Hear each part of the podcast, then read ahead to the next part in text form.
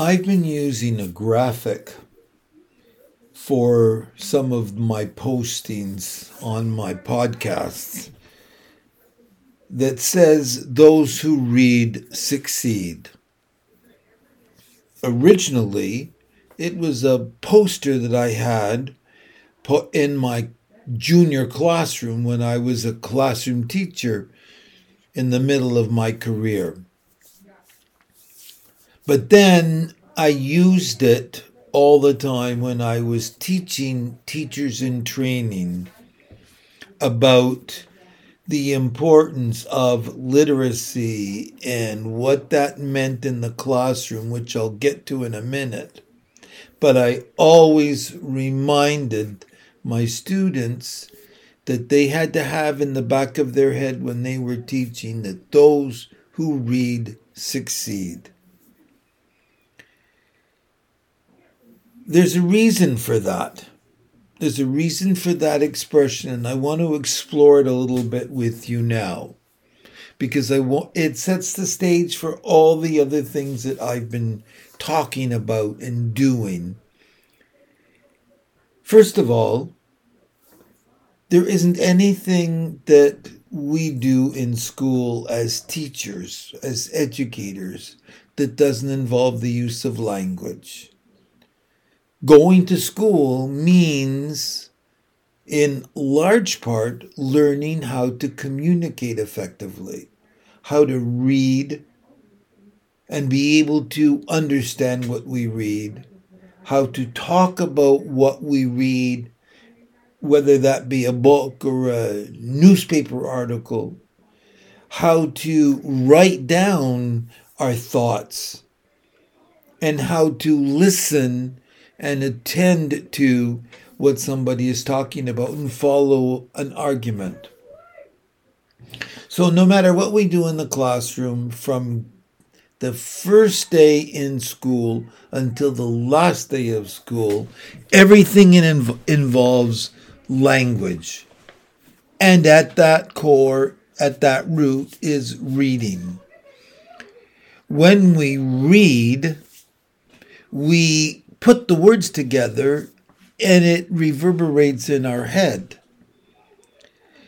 There was a time when reading was all about teaching the mechanics. When I started school, nobody talked about understanding and processing what we're reading. It was all about the mechanics, being able to recognize the letters and the words, and stringing the letters together and the words together to make sentences, and to use sentences to write something down. In school, in the primary grades, in the junior grades, whether I was the teacher or I was the student a generation before, it was all about understanding what does this sentence mean? What does that word mean? What does this book tell us about?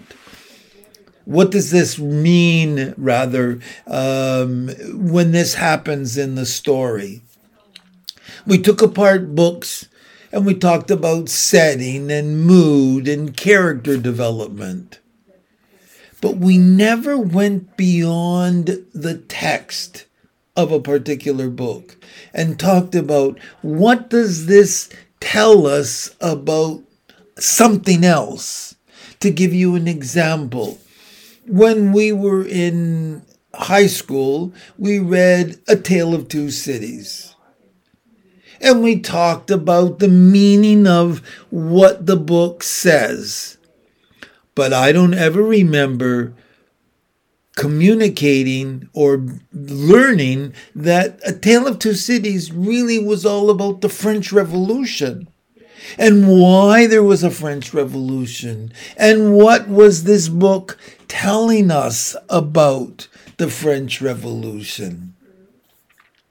I remember lying in my room on my bed day after day after day reading The Three Musketeers and reading The Count of Monte Cristo.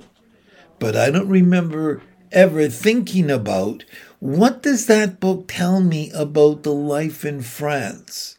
and about the historical period. When we studied Shakespeare in high school, we never related it to the events from which William Shakespeare derived his inspiration to write his plays. That's the difference between the mechanics of reading and the, the processing and using what we read to help us understand something else. And that's where literacy comes in. The important thing when we're reading is to take what that story is telling us or what that article is telling us and put it in the context of the world we live in and the life we lead. Those who read succeed because those who read and understand and think about what they've read expand their knowledge about the world and expand their knowledge of people and expand their knowledge of how societies change and so forth.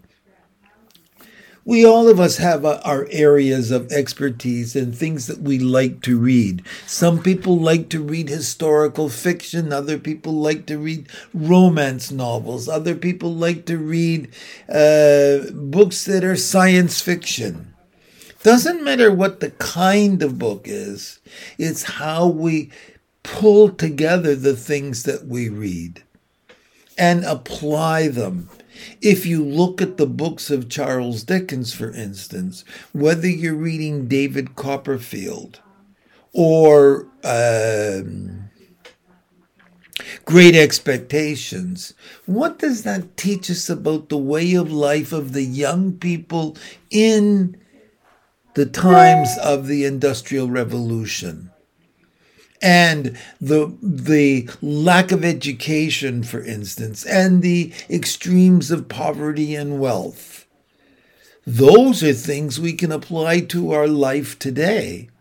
If I look at David Copperfield and and Great Expectations and the Pickwick Papers, and I apply that to life today and then talk with somebody about how what Charles Dickens wrote about is not that different from what we're experiencing today to today experiencing today.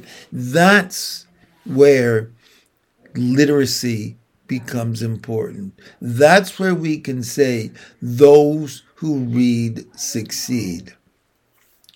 Understanding what we read means taking it and applying the concepts that are raised in the book, having a conversation about the ramifications of what we've read. That's what we mean by those who read succeed.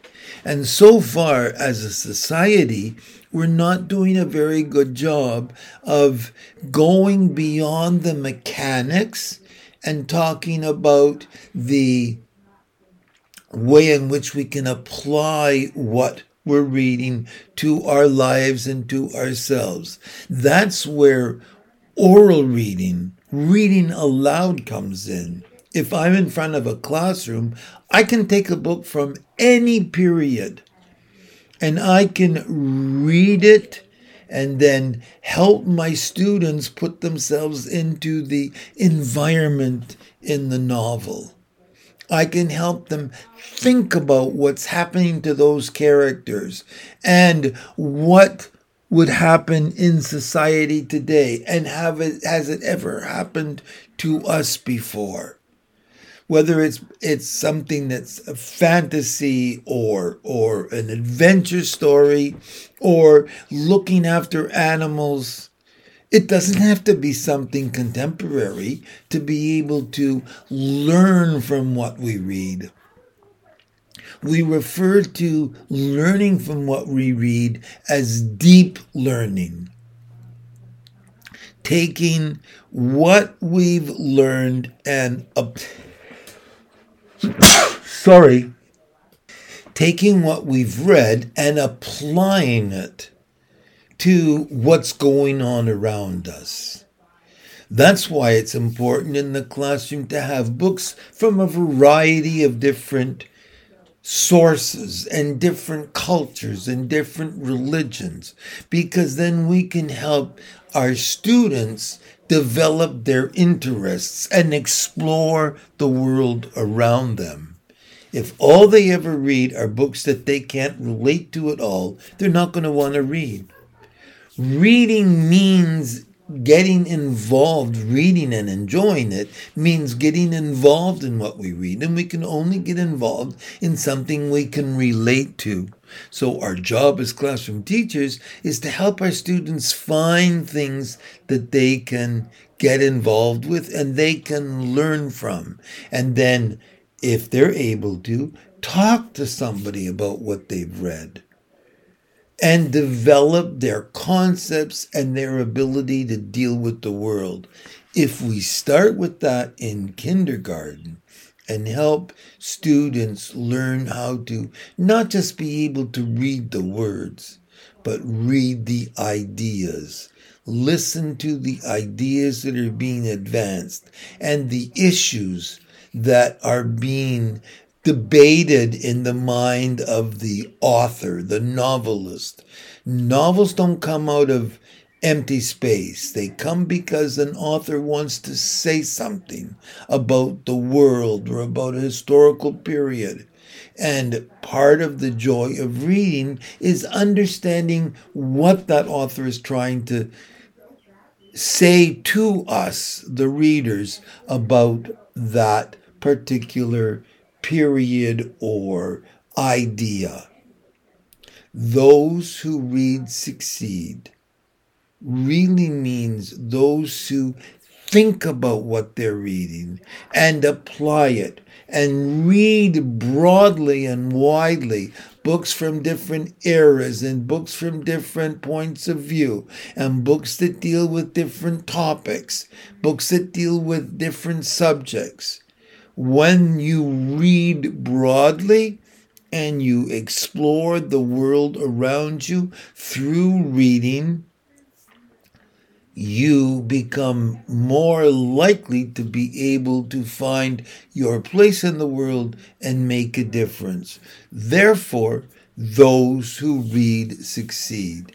And our job as classroom teachers from day one kindergarten onwards is to help our students on that journey of exploration so that when they become adult, they can enjoy what they read and continue to be lifelong learning, exploring the world around them and what others say about the events of today and yesterday, and therefore learn as they go.